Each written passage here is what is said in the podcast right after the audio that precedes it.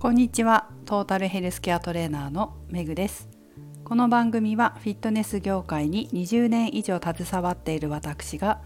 独自の視点で健康やダイエットに関する情報を解説し配信する番組です。本日はレターをいただきましたのでそちらの返信をしていきます。テーマは他人と比較してへこみますです。では早速レターを読んでいきます。こんにちは。幼稚な相談で申し訳ありませんがレターを送らせていただきました。私は家トレをしている女性です。YouTube などで出されているたくさんのトレーニーさんや SNS で一般の方がコンテストに出ている成果などを見ると自分の体とあまりにも違く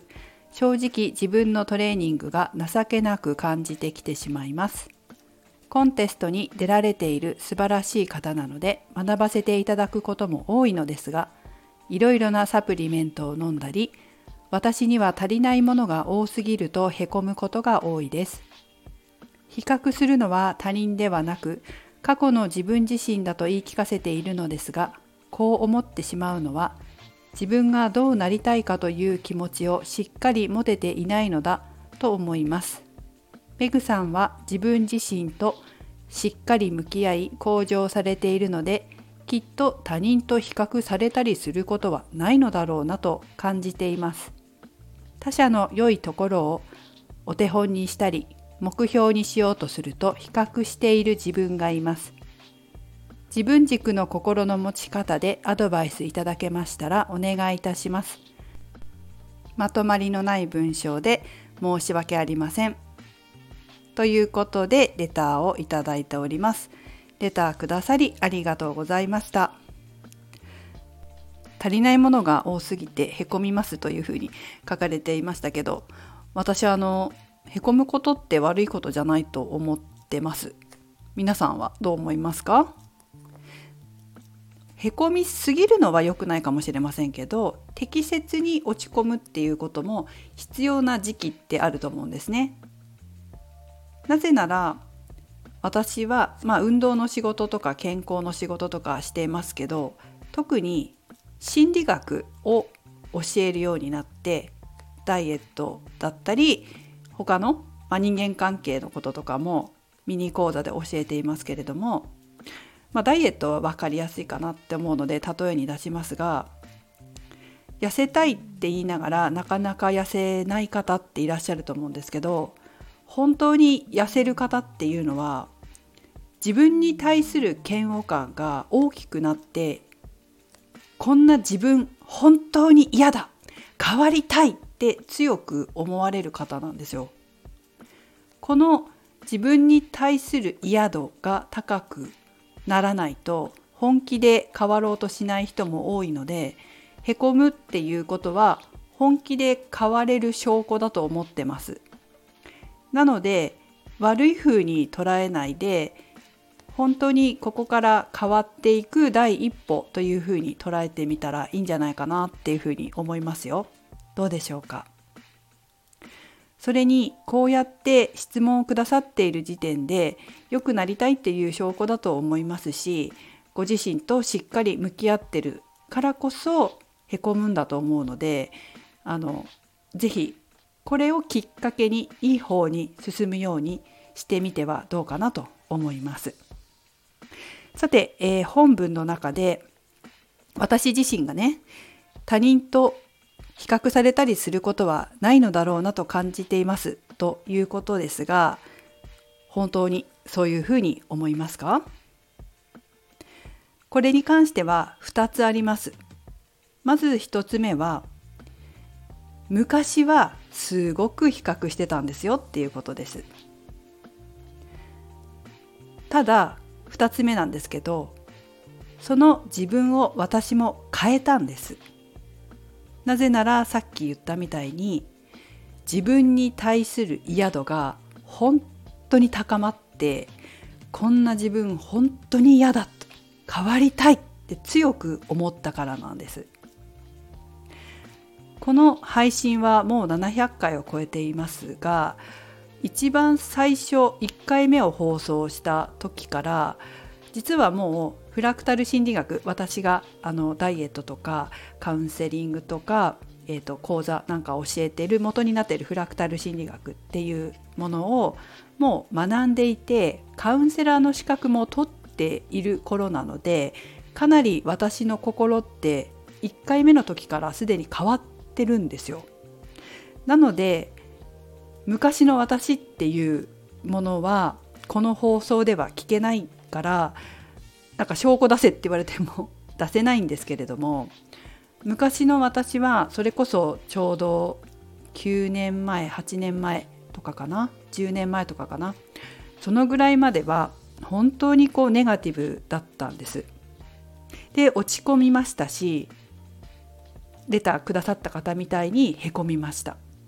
たくさんへこみました。失敗もたくさんしました。人に言えないことなんていっぱいあります。めちゃくちゃあります。配信で話していないこともたくさんあります。なぜならやっぱりプライベートなことだったりするのでなかなかこういう公のことでは話せないから直接こう心理学を勉強に来てくださった方講座を受けに来てくださった方トレーニング受けに来てくださった方にしか話していませんけどもプライベートのこととか家族のこととかいろんなことが関わってくるので話せないんですよね。なのでまああのなかなか分かりにくいかもしれませんし心って潜在意識からきちんと変えると不可逆的なので戻らないんですよ。戻らないのでえこの変わった性格のままこの配信も1回目からしているからちょっとわからないし気づかないかもしれませんけどももともとは本当にすごく気分のムラが激しくて落ち込みますし気分屋だったっていうかね気分も本当にこう波があったし人生も皆さんが思ってる以上に波乱万丈です。なものでした。今は違うからあれだけど過去は本当に波乱万丈でした。でもさっき言ったみたいに私は本気で変わりたかったんです。だから変わりました。そういうわけでまずは私はあの最初からこういう性格だったんじゃないっていうことをお伝えしますね。そして2つ目になるんですけれどもこの私が今あのカウンセラーとしても活動しているフラクタル心理学。これは潜在意識と現象の仕組みを解いた心理学なんです。でこの心理学を学ぶことで心を変えてきたって先ほども言いましたけれども比較するっていうのも心の癖なんですね。これは、まあ、フラクタル心理学きちんと勉強されると分かることですけれどもこういう心の癖っていうのは子どもの頃に自分で身につけてしまったことなんです。でその子どもの頃につけた心の癖っていうのは潜在意識となって私たちの脳の中にずっと残ります。残っていて無意識にそこを使います。その心の癖例えば人と比較する性格であれば人と比較することを子どもの頃からやっていてそれを大人になっても使うんですね。たださっき言ったみたいにこれは直せます。直せるので本当に変わりたかったら是非直す方法を知ってもらいたいなと思います。直したかったらだよ。そうするとその比較するっていうことも良いことに使えるようになってくるんです。悪いことだけじゃないんですよ比較するっていうことは。比較するのは悪いことではない。だけどやりすぎると悪くなります。例えば比較して嫉妬する。比較して自分を責める。これは良い比較ではないですね。でも活用すると実はいい方に使えるんです。活用できるようになる。これが本当に大切です。比較も使い方。どういうことかというとレターの中に過去の自分と比較をするって書いてありましたね。比較をするのは他人ではなく過去の自分自身だと言い聞かせていると。でも実は過去の自分と比較するのはそんなにたくさんしなくていいんです。本当にすべきなのは未来の自分との比較です。未来の自分と比較することが大切なんです。未来の自分っていうのはどういうことかというとここに書かれてましたけどレターにね自分がどうなりたいかという気持ちをしっかり持てていないって書いてありましたけどここなんです。自分がどうなりたいかなりたい自分が未来の自分ですよね。だからまずはなりたい自分をきちんと持つっていうことはとても大切です。どうなんでしょうか？どうなりたいかっていうのは漠然とあるんですかね？それともないのかな？漠然とあるのであればその気持ちをその意識を増やしていったらいいと思いますし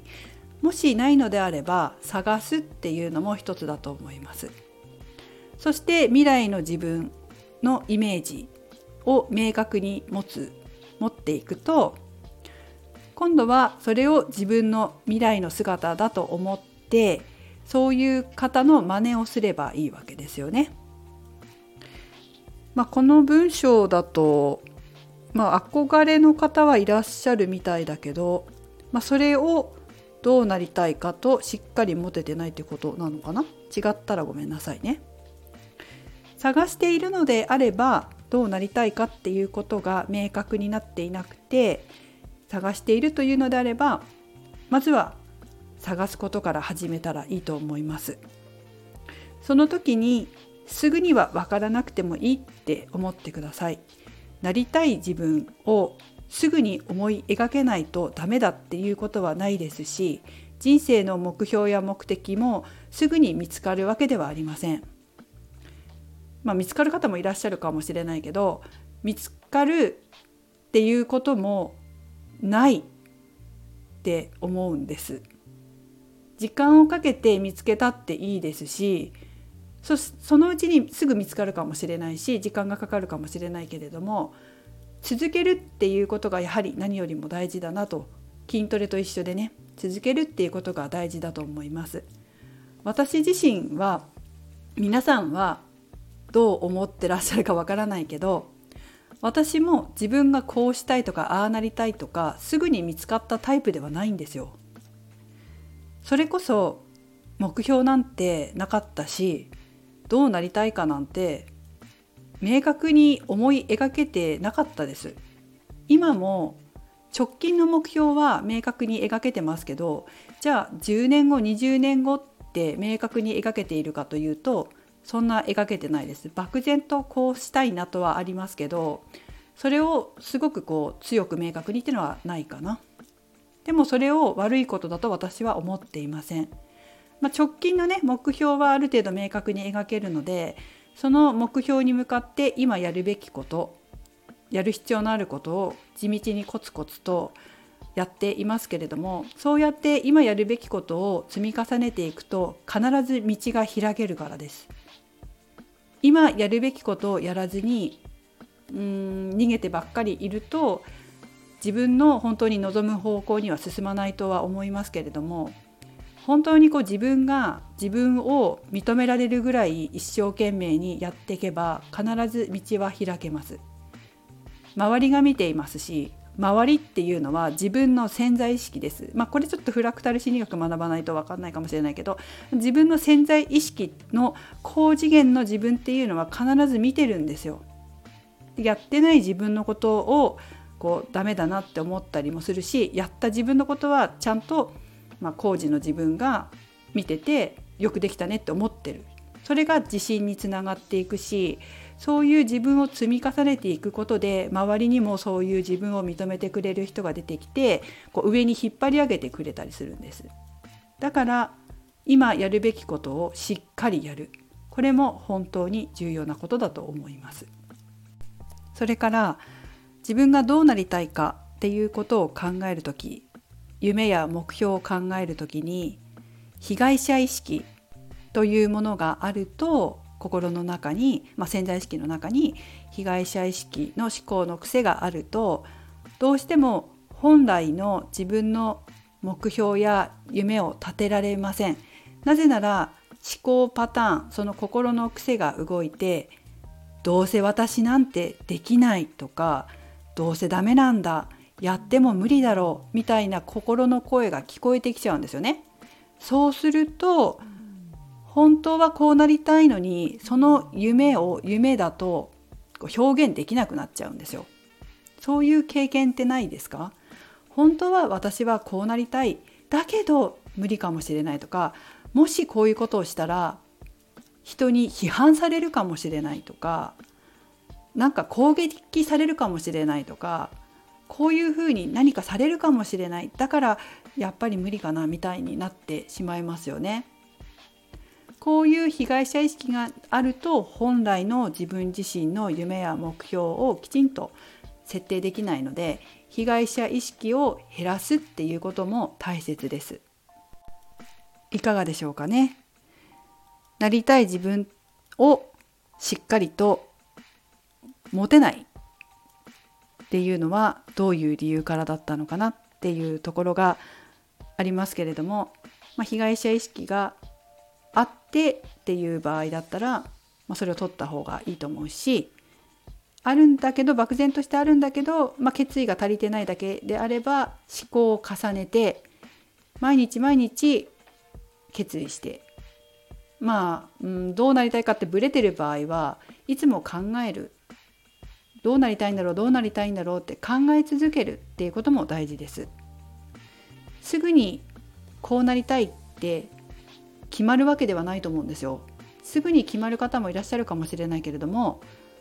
そうでない方もいらっしゃると思うし私もそんなにすぐに決まったタイプじゃないです。で今も漠然としかしてない部分もあるしでも漠然としてることが悪いわけじゃないんですよね。漠然としながらもこうなんとなくイメージを持って日々どうなりたいのかを自分に問いかける問いかけ続けるっていうことが大事だと思います。そしておそらくそれはいくつになってもやり続ける必要のあることだと思います。私も今でも自分に何をやりたいの？どうしたいの毎日問いかけてますよ。でもそれ楽しくないですか？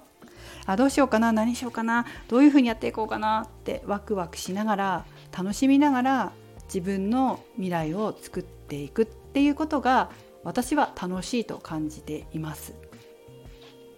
でも楽しいと感じられるようになったのはさっき言ったみたいに被害者意識を取ったからです。被害者意識を取ったからこそ自分の本来の夢っていうのが見えてきたし目標っていうのも持てるようになって目の前にある一つ一つの仕事を大切にクライアント様お客様を大切にやるべきことをきちんとやって私が担当している全てのこと責任を持ってきちんと成し遂げるそうやって目の前のことをきちんとやりながらその先にある目標を日々考えて行動し続ける考え続けるこういうことをしています。ということで、えー、私が話したことが何か参考になることがあればいいなとは思うんですが大丈夫でしたでしょうか？この質問って結構深いんですよ。深いので話そうと思えば結構もう何時間でも喋れるし講座になるぐらいだなっていうふうに思います。もしねこの配信を聞いてみて被害者意識取った方がいいのかなちょっとフラクタル心理学興味があるななんていう方は是非勉強されたらいいと思います。おすすめしますよ。まあちょっとまだ敷居が高いなという場合は私の方でもミニ講座は開催しています。本当にワンコインの500円のねワンコインのものからテキスト付きのちょっとしっかりしたミニ講座までやっていますので是非ホームページ見てお問い合わせください何やっていいかわからないわ私何がいいんでしょうっていう場合も問い合わせフォームから聞いていただければ回答いたしますでもこう話してて思ったんですけどこういう夢の実現講座みたいなのもやりたいなって前から思ってたんですよね。私本当に20代後半うん大体30代かな30歳ぐらいから本当にこういう目標設定ってやり続けたんですよ。本当にやりましたね。手帳の講座なんて目標設定の手帳の講座かな？なんて同じ内容のものを2時間のやつね。20回30回聞きましたから。